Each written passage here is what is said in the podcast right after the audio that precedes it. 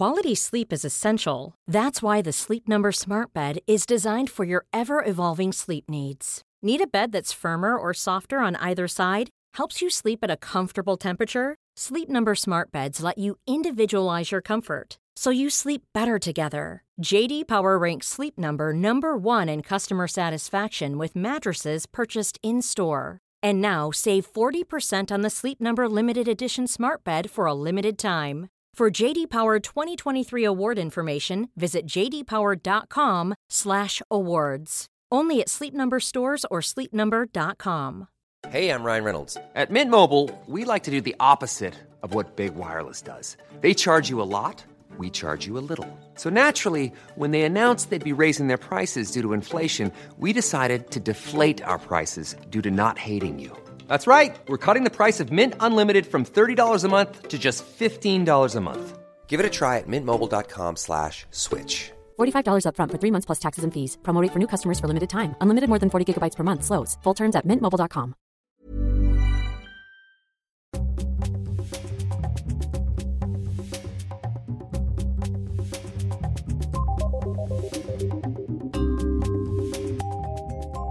Hello and welcome to You're Booked. I'm your book inspector, Daisy Buchanan, and I'm thrilled to be sharing a conversation with Emma Batchelor.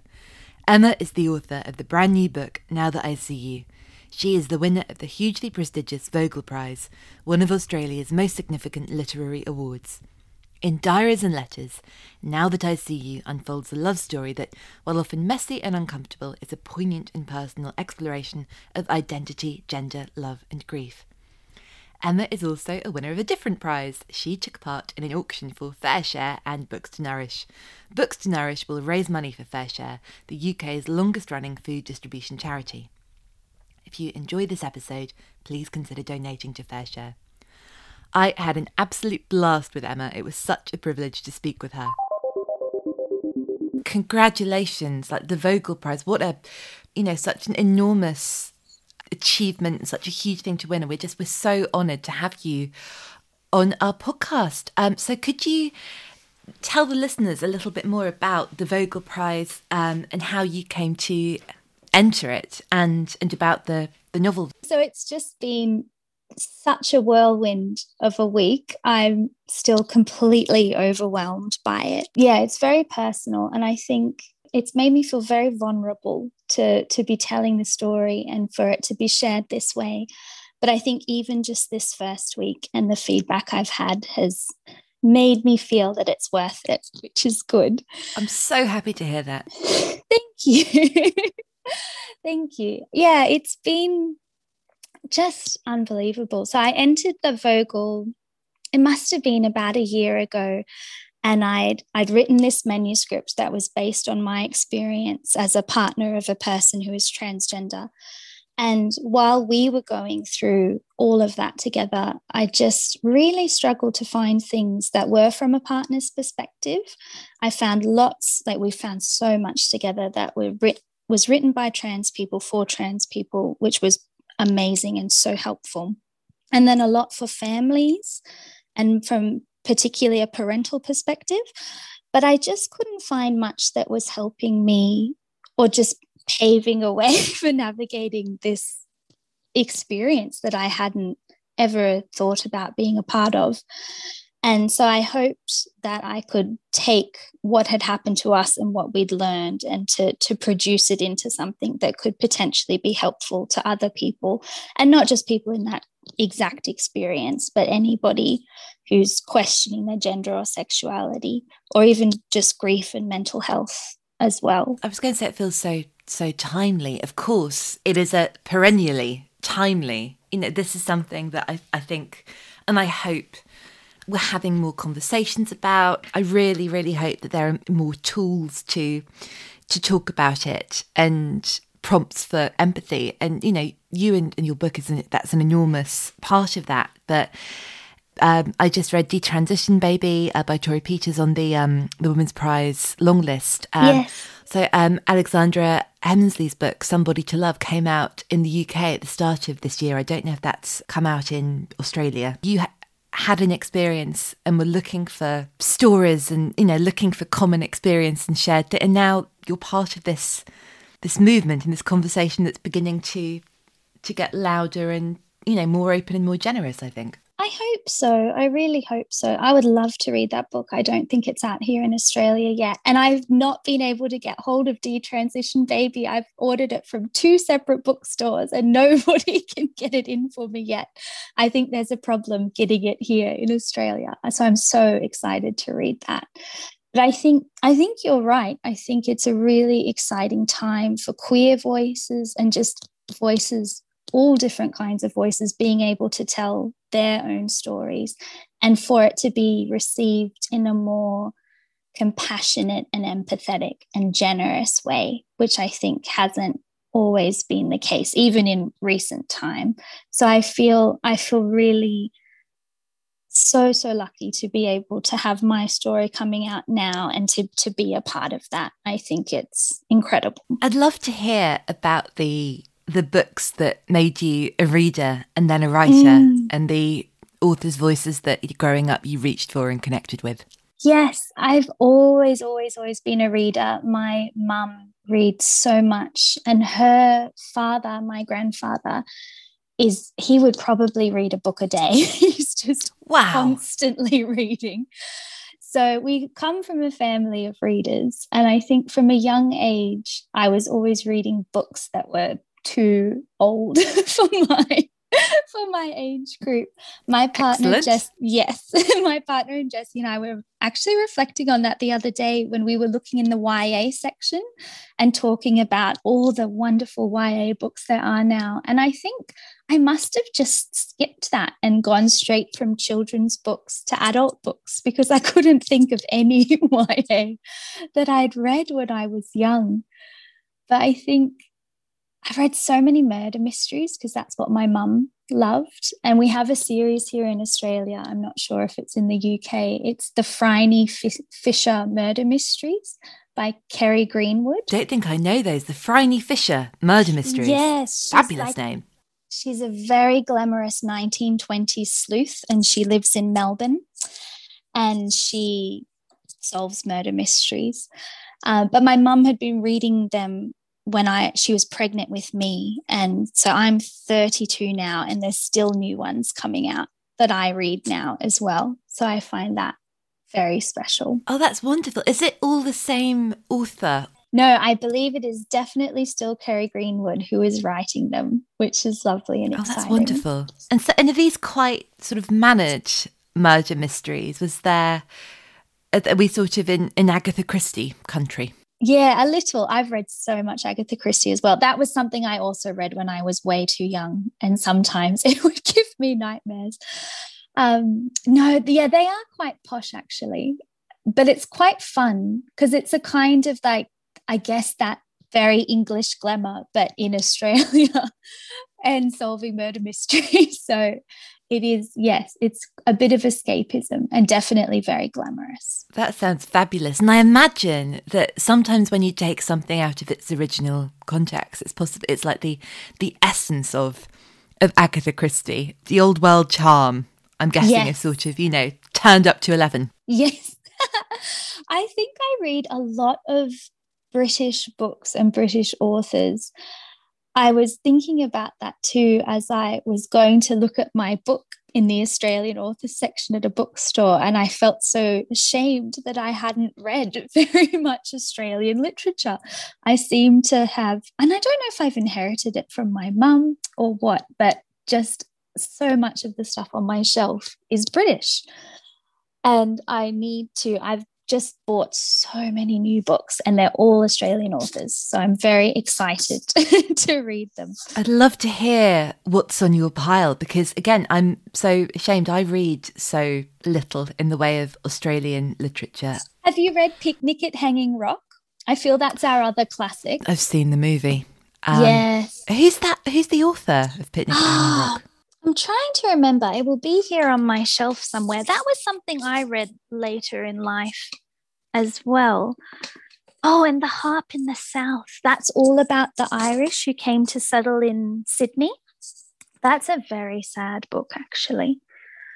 Where is Picnic at Hanging Rock? There it is. Oh, Joan Lindsay That book is just every bit as cinematic as the film. It's actually a very good adaptation. It's very like tonally spot on. It's a very yeah, there's a real undercurrent, menacing undercurrent in Picnic at Hanging Rock.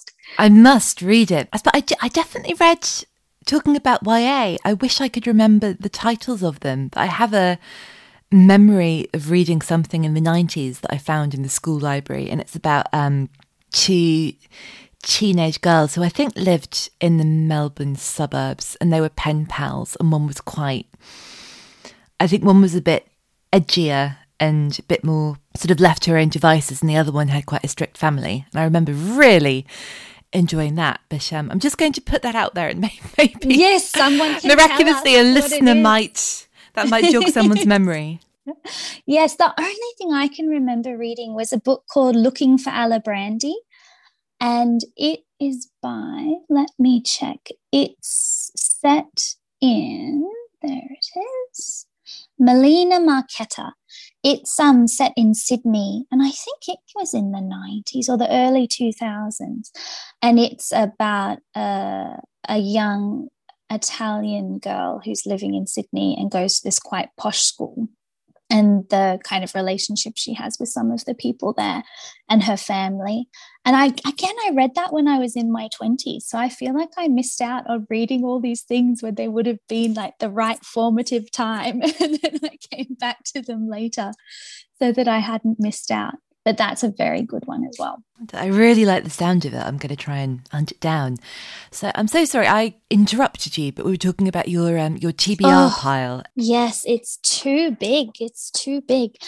There's um oh, an Australian book that I read recently that I loved It's called A Lonely Girl is a Dangerous Thing by Jessie Tu. And it's about a young woman who used to be a child prodigy at the violin and she's also a sex addict in her later adult, well, earlier adulthood. Um, and so it's a lot about kind of grappling with having been so successful at something and then what you do after when you can't follow through on all those expectations that are put on you. And then I think, or how I interpreted it, was that her sex addiction is a kind of a way of filling that hole that was left of all the adulation she received as a violinist. And it's set in Sydney as well. And it's a really, really interesting read. And is that fiction or is that a it's memoir? a fiction book. Um, Jessie used to be a violinist, but I don't know that it sticks too closely to her to her experience. But it's a really interesting conversation about sex because I don't think I'd read anything really about female sex addiction before I'd read that.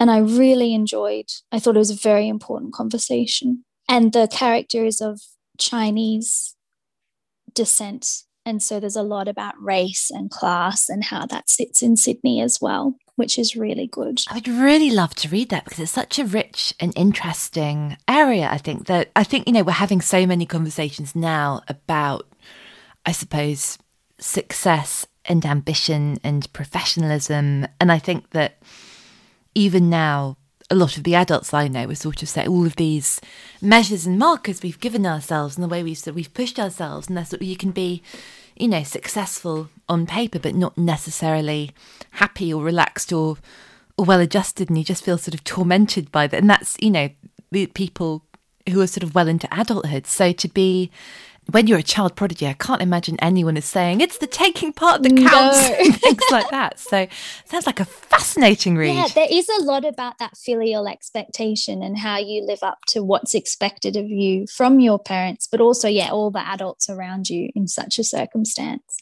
no, I think you'd love it. I was listening to the Adam Buxton podcast and he interviewed Torvill and Dean. I don't know if you if you listen or if you've come across. Did I did I did I did I have heard but. They one. were talking about the constant rumours, but you know, are, are, they are they in a relationship? Are they together? Is there a big romance? And they were saying, well, you know, no, at the time, like our whole lives were just skating and trying to get better and better at skating.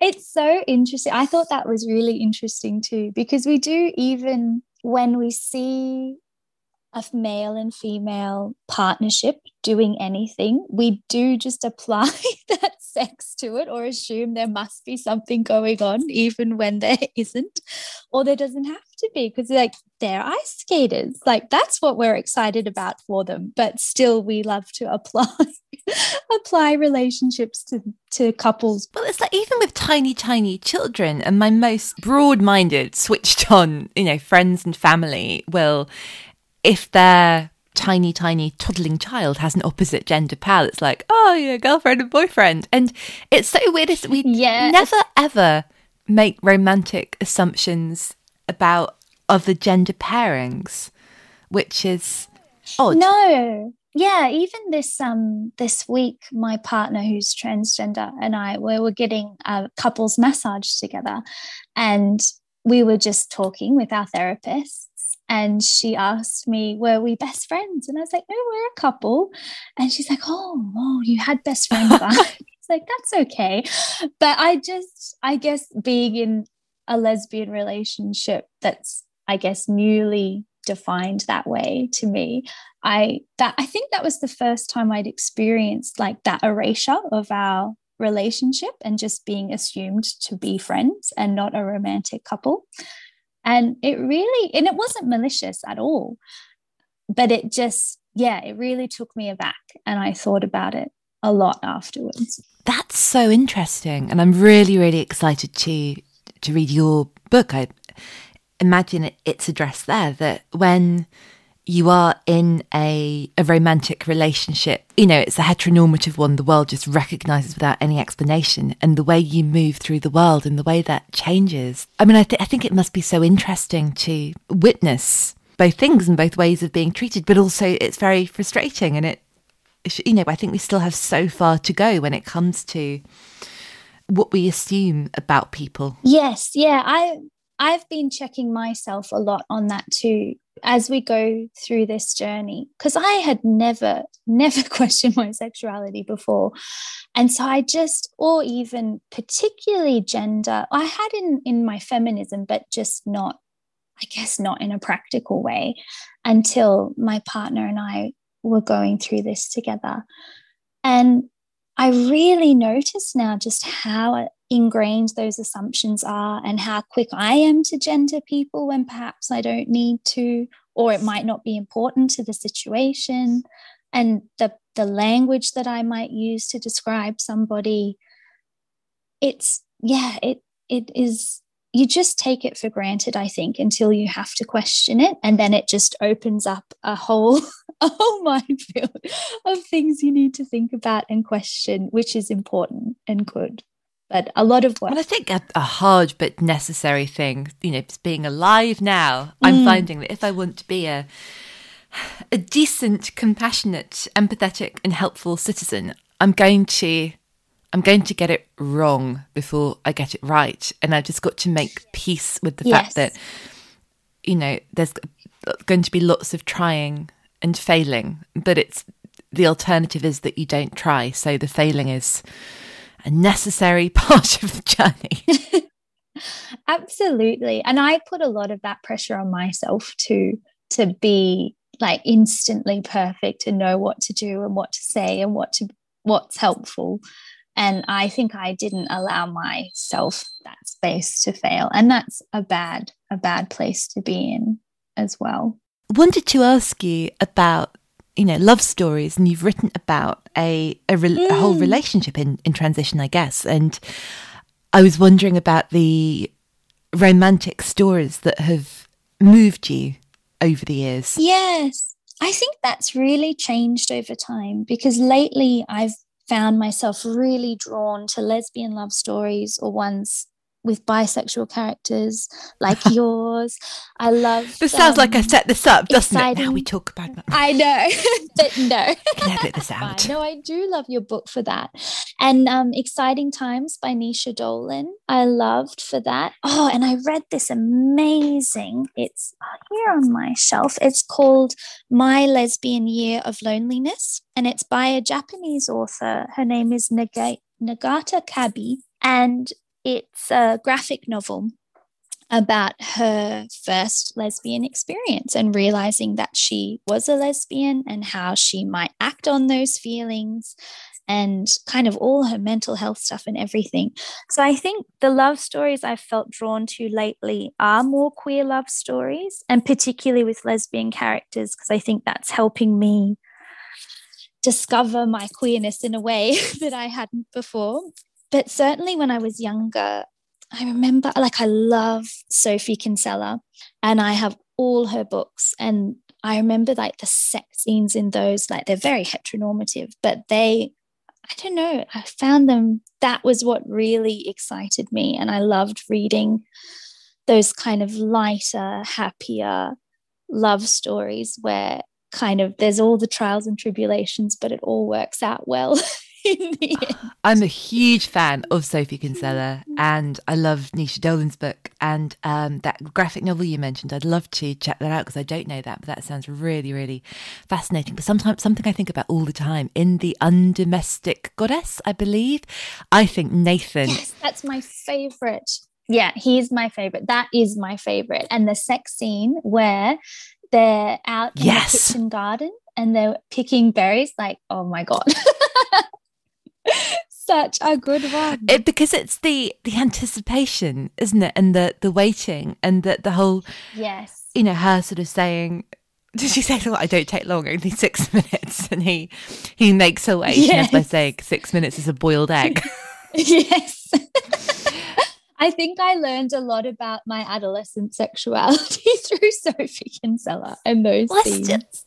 Remember, sure. even right at the very beginning of The Secret Dream World of a Shopaholic, which I think I read, I remember, I think I got it for my 15th or 16th birthday and really having a and that you know the first line and don't panic you know because i kept being given sort of contemporary literary fiction that wasn't doing anything for me. And so this immediate don't panic don't panic and the credit card bill and i thought oh, i'm in heaven this is wonderful. At the beginning of that book i think she's just broken up with someone who doesn't believe in sex before marriage and she's very grumpy and frustrated about that. Yeah. and it doesn't make an enormous deal out of it but it's just so nice to be this is a woman sex is important to her. She's not sort of defining herself as such, but just like as a as a matter of course, it's something that she enjoys and she cares about and it felt very refreshing to have that. Yes, absolutely. I hadn't thought about that before, but you're so right. It really is just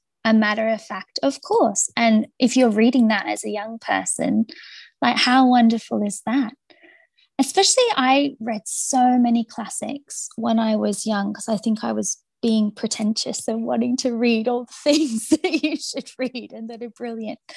I read so much Jane Austen, and that's something I still reread and come back to again. I wouldn't say that those characters or I interpreted them as being sexually repressed necessarily because it's so part of the, the society that they live in, but I think that anticipation as well and the the smallest things having the biggest eroticism, I found really powerful as well and influential when I was young. Well, I think there are so many gaps, and definitely as a hormonal reader, I was adding my own secret scenes and assuming like well you know they're not actually having it off but they'd like to be or you know they they would be or you yes. know this isn't sort of being described. There is a, a worldliness and a sexiness to her favourites. Like, you know, mm. like Emma definitely has a sex drive. Lizzie Bennet definitely does. Yes. You know, I think Lydia yes. clearly does. Yes.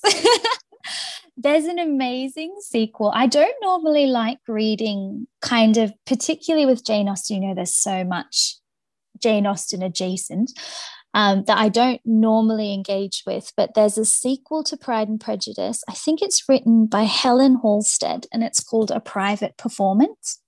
And it's the only one that I love because there's sex in it and you get to see Lizzie and Darcy have sex. And I'm quite sure that Mr. Wickham ends up with syphilis from all his extramarital affairs on Lydia. And I just love that ending for him that's like the two things that stick with me from having read that is this brilliant ending to Mr. Wickham. And yeah, they're having a more like you getting to see inside the inner workings of their relationship. Excellent. Take my money. That sounds glorious.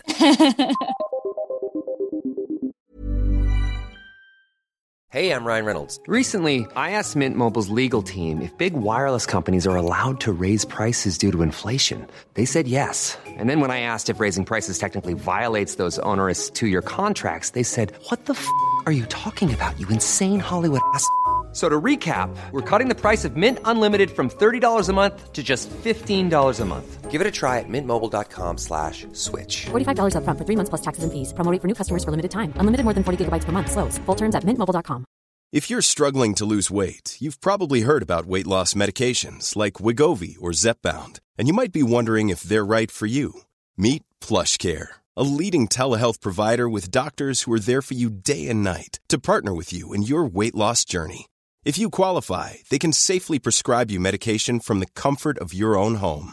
To get started, visit plushcare.com slash weight loss. That's plushcare.com slash weight loss. plushcare.com slash weight loss.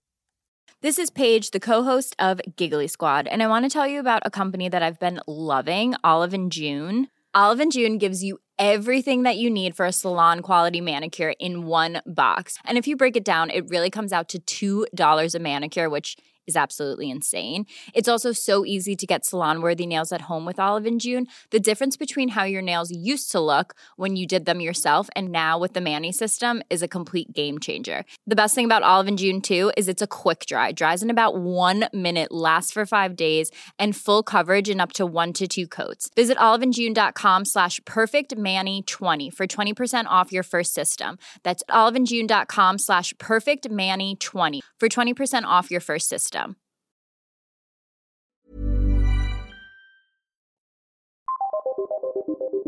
We'll be back to Emma very soon, but before we start the second part of our conversation, I wanted to let you know that as she's a long term listener, it seemed only right to let her pick the Steal of the Week. Listen out. Emma, because of our initial technical difficulties, um, shall we end Yes. this and then restart it? No worries at all. Let us leave and come back. See you soon. We're back. Part two. A very convenient spot for your steal of the week. is, is there anything you'd recommend for Steal of the Week? It's a book called New Animal by Ella Baxter, and she is Australian, but I believe it is coming out in the UK slash maybe already has. And it's set in, I think she works in a funeral home, and it's like a mix between working in that industry and I think she has like a BDSM fetish. So I'm very excited to read. That's my next thing I'm going to read. So I recommend that. that sounds great.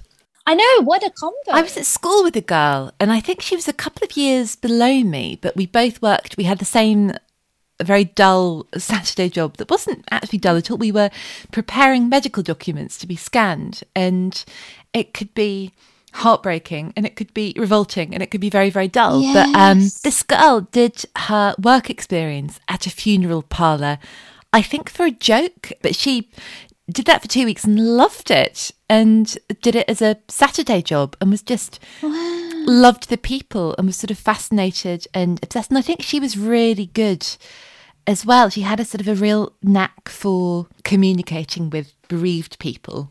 Of sort of, you know, talking to them with real dignity and compassion, but also being quite normal about it and not being too, you know, head tilty and hushed a voice. Yes, yes, yes. I think you'd have to have a very special kind of empathy because I'm over empathetic and I feel like I would just be a mess over everyone and not very helpful. But I think, yeah, it would be such a balance between striking the right kind of empathy and protecting yourself from seeing that all the time, but being compassionate and helpful to the people that you're helping as well.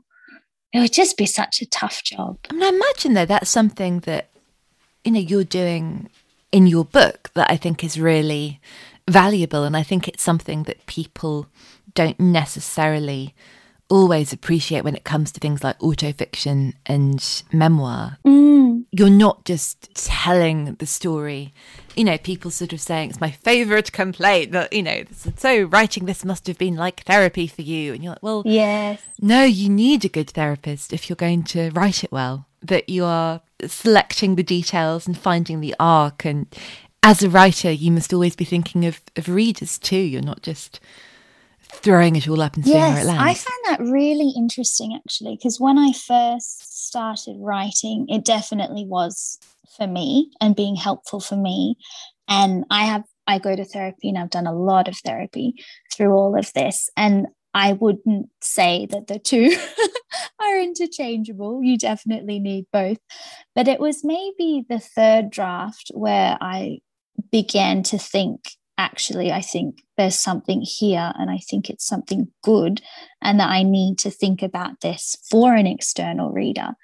And that completely changed the way that I thought about the story and how I needed to construct it and what the best way to tell it was.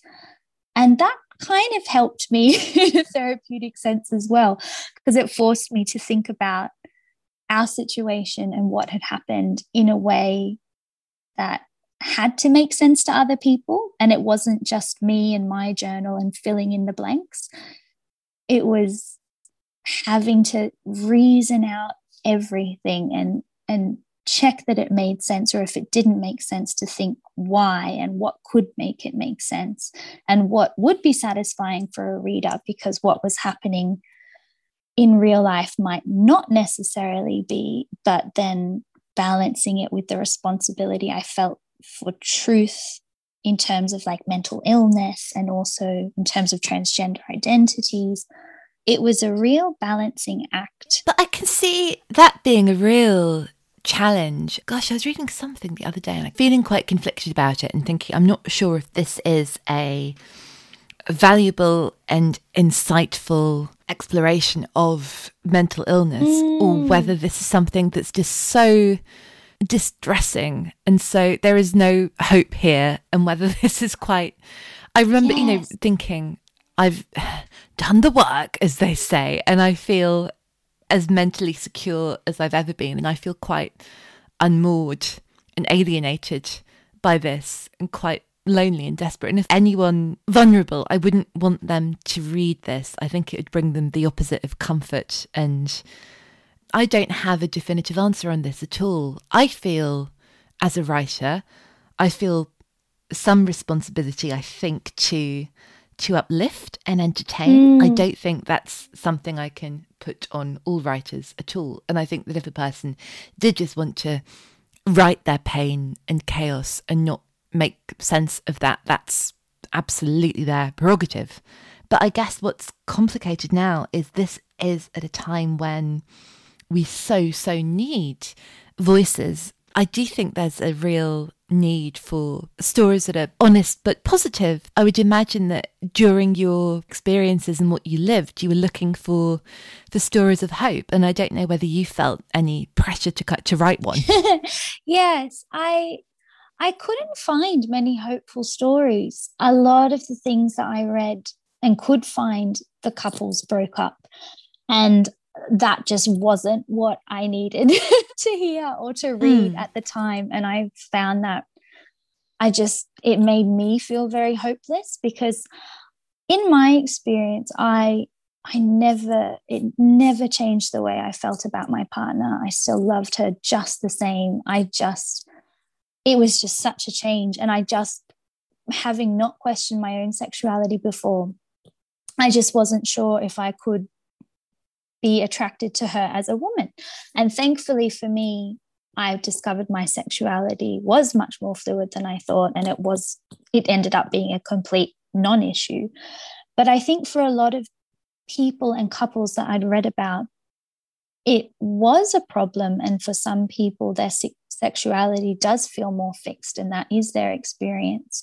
And I think also it's it's just such a huge change for the trans person, for those that are around them.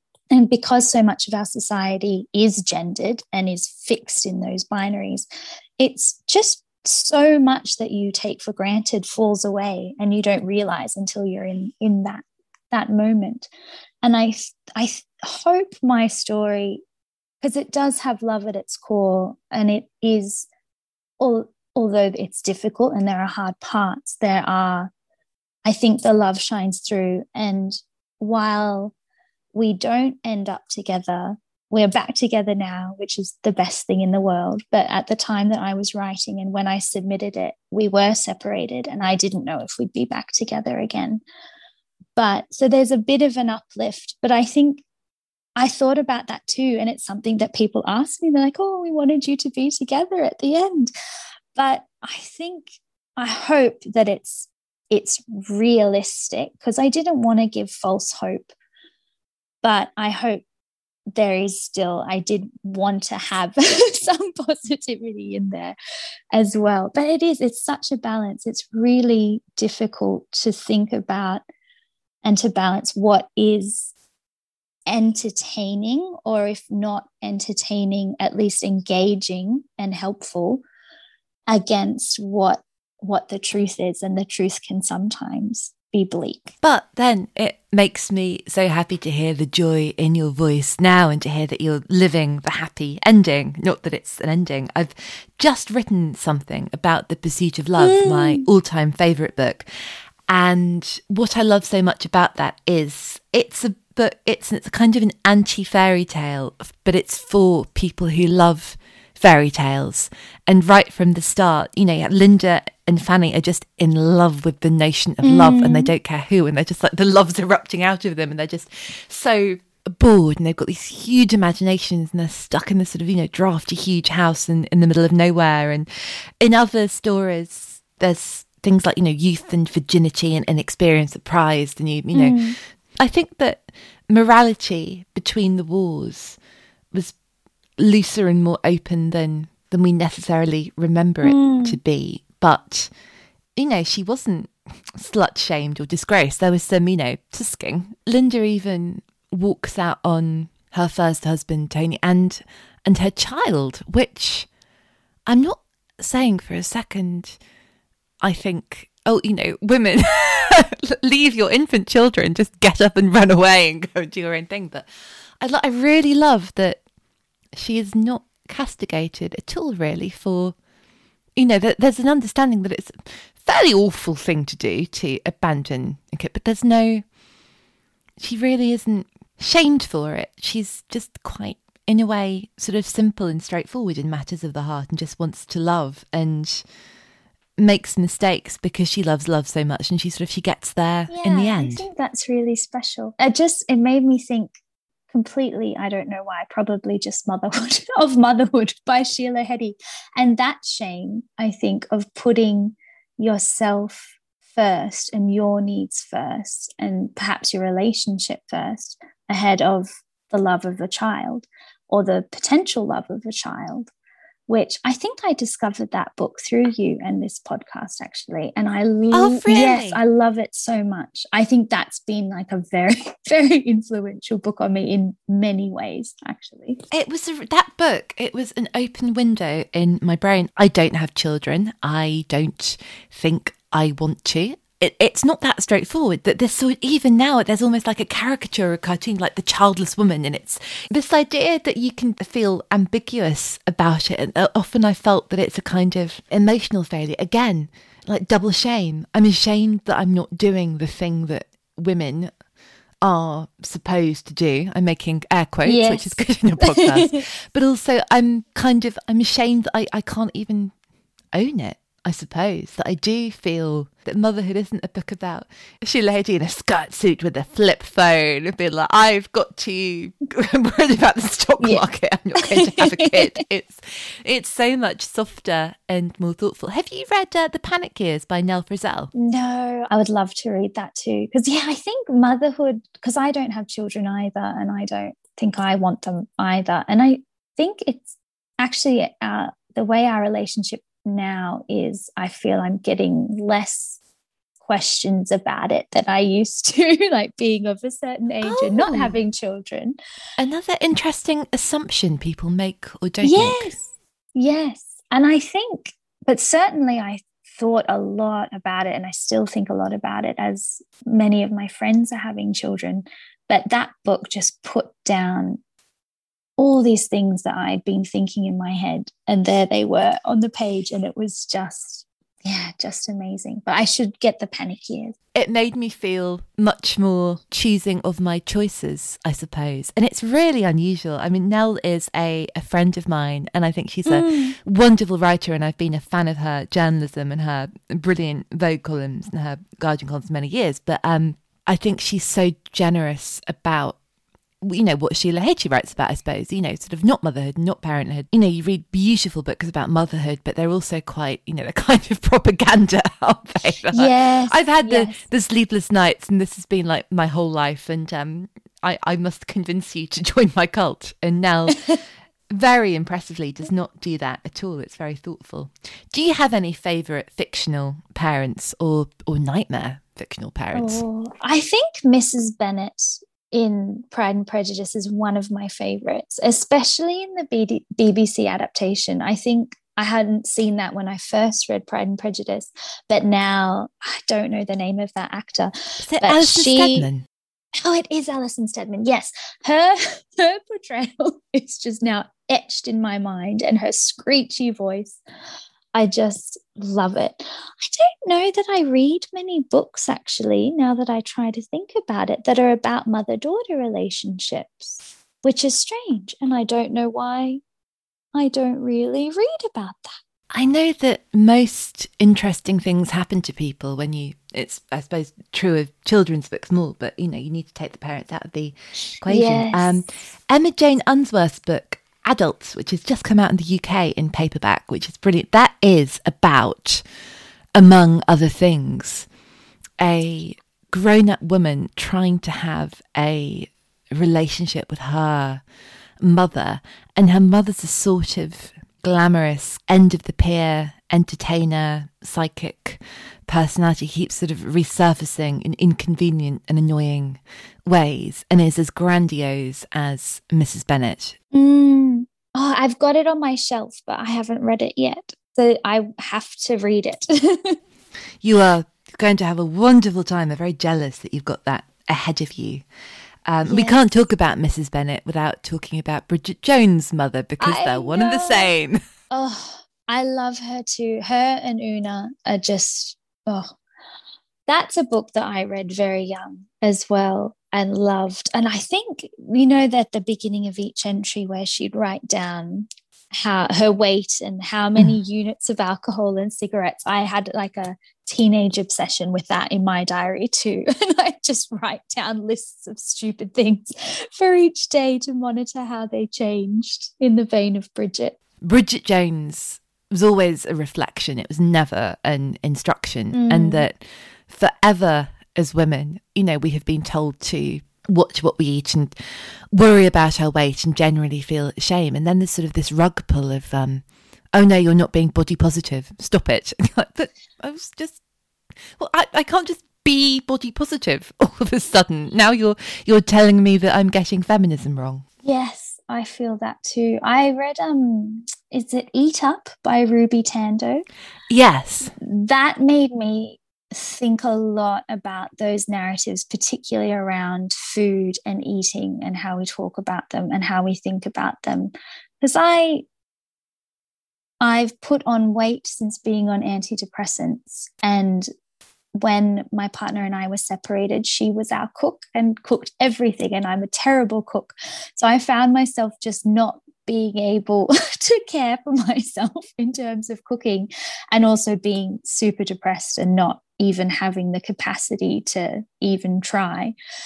And so my body's changed a bit in this last year. And I think re- having read Eat Up and just trying to to not obsess over what I had eaten or even mentally note it or to be so restrictive and to just kind of let it be and try and be okay with it. Because at the end of the day it's not been a huge deal. And i still i feel so much stronger and healthier and better now. I'm just a little bit bigger. But that's not the the nightmare situation that that we're i've kind of felt that I've had to feel that it is. And I'm still trying to make peace with that. But that was a good book for me at that time oh, in terms of untangling some of that stuff.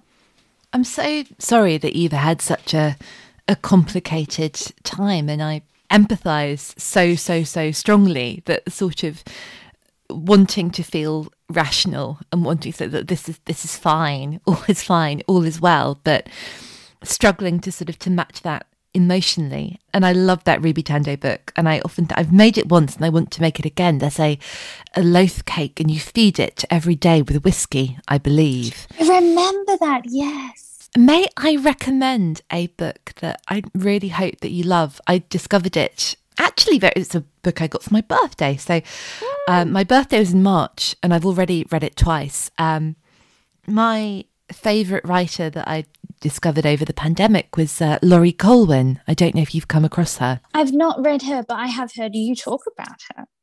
Well, home cooking kind of feels like a novel and is a recipe book, but it's it's like the essence of Nigella. And I understand that Nigella's mm. a fan. And oh, Emma, honestly. Yes. Oh, that sounds amazing. I will definitely get it. And it sounds like it can be accessible to me in my terrible, terrible cooking level. So that's good. It's thanks to her that I'm overcoming my fear of aubergines. Can never cook them for long enough. I love them. My partner makes a um what is it? It's like a miso aubergine like egg bake thing. It's amazing hopefully it'll be Laurie approved. Glorious. I'm sure she would be thrilled and delighted. Um, I mean, if you wanted to, I don't know if the, the, recipe is online anywhere, but if you wanted to email it over, we can put it in the show notes.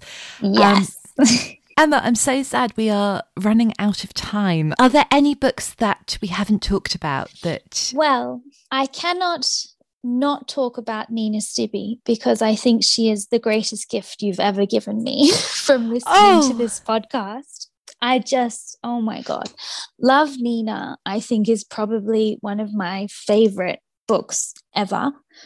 And I think I, I'm so sure that I first discovered Nina Stibbe through this podcast. Oh, I'm so thrilled to hear that. Yes, and I've read everything else. I just love her. And I think me being an Anglophile and having that romanticized view of London, particularly love Nina. It's just so warm and funny. And definitely the format of that was very influential to me in how I decided to lay out my book because it's got a lot of one sided emails as opposed to letters. But oh, that book just, I love it, love it so much. I think she's amazing. I've been thinking about it a lot lately because uh, here there's been some controversy, and I've not read the book or the review, but there's a book about Carson McCullers. But I kept thinking of Nina's um, writing about Carson McCullers and then yes. finding that book that sort of disproves her whole theory about her being a recluse. And then is it Stella saying, you know, what are you going to do? I'm going to steal the book. yes, and the library book. so, from the library. Oh, so no one yes. can ever know. because, oh, I just, yeah, that book is perfect. I feel like that's one of those books that you read and you feel like it's just made for you. And I felt like it was made for me. Someone asked me the other day about books about reading. And I thought, actually, Love Nina is a wonderful book about reading. Yes, you're right, because she really takes you on the journey of everything that she's reading and trying to understand. And I think it's so just lovely and accessible to read about somebody who is so smart but just doesn't see it and and questions her intellect in the way I think a lot of us do and certainly I do. Um, and it yeah it's just so interesting to see her doubt herself when she's so she just has such interesting insights all the time about everything she's reading Emma, it's been such a joy and a pleasure. I'm so honoured to have you on the podcast. Thank you so much for uh, taking part in the Books to Nourish auction and congratulations. Um, I'm so excited to see this book soar and hopefully, you know, for the next one, I'm coming to Australia. Yay! Then you can come and see my bookshelves in real life. It would be very exciting. huge, huge thanks to Emma. Now that I See You is available in Australia and in some territories outside the UK, I am going to be begging my favourite booksellers to hunt down a copy for me. I'm sure it can be done. You're Booked is produced by Dale Shaw for New Alaska and hosted by ACAST. You can find us on social media at Why Booked. It's always lovely to hear from you, and huge thanks, as always, to everyone who's left us a five star review. It really helps us to bring the podcast to new ears. We'll have another Books to Nourish podcast later in the year, and we've got some more treats coming this series. Listen out for Nick Hornby, Catherine Heine, Esther Freud, and some other Bobby Dazzlers that I won't name until producer Dale has the recordings safely stowed away. For now, as Journey probably said, don't stop the reading. See you next time.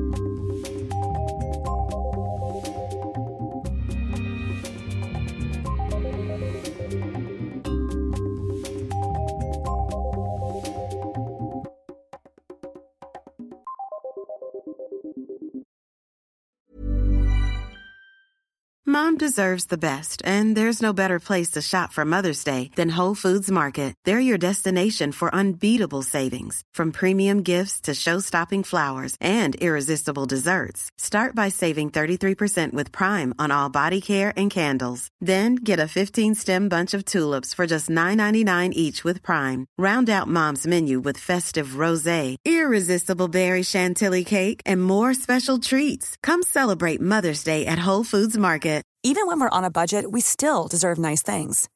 Quince is a place to scoop up stunning high-end goods for 50 to 80% less than similar brands. They have buttery soft cashmere sweaters starting at $50, luxurious Italian leather bags, and so much more. Plus, Quince only works with factories that use safe, ethical, and responsible manufacturing. Get the high-end goods you'll love without the high price tag with Quince. Go to quince.com/style for free shipping and 365-day returns.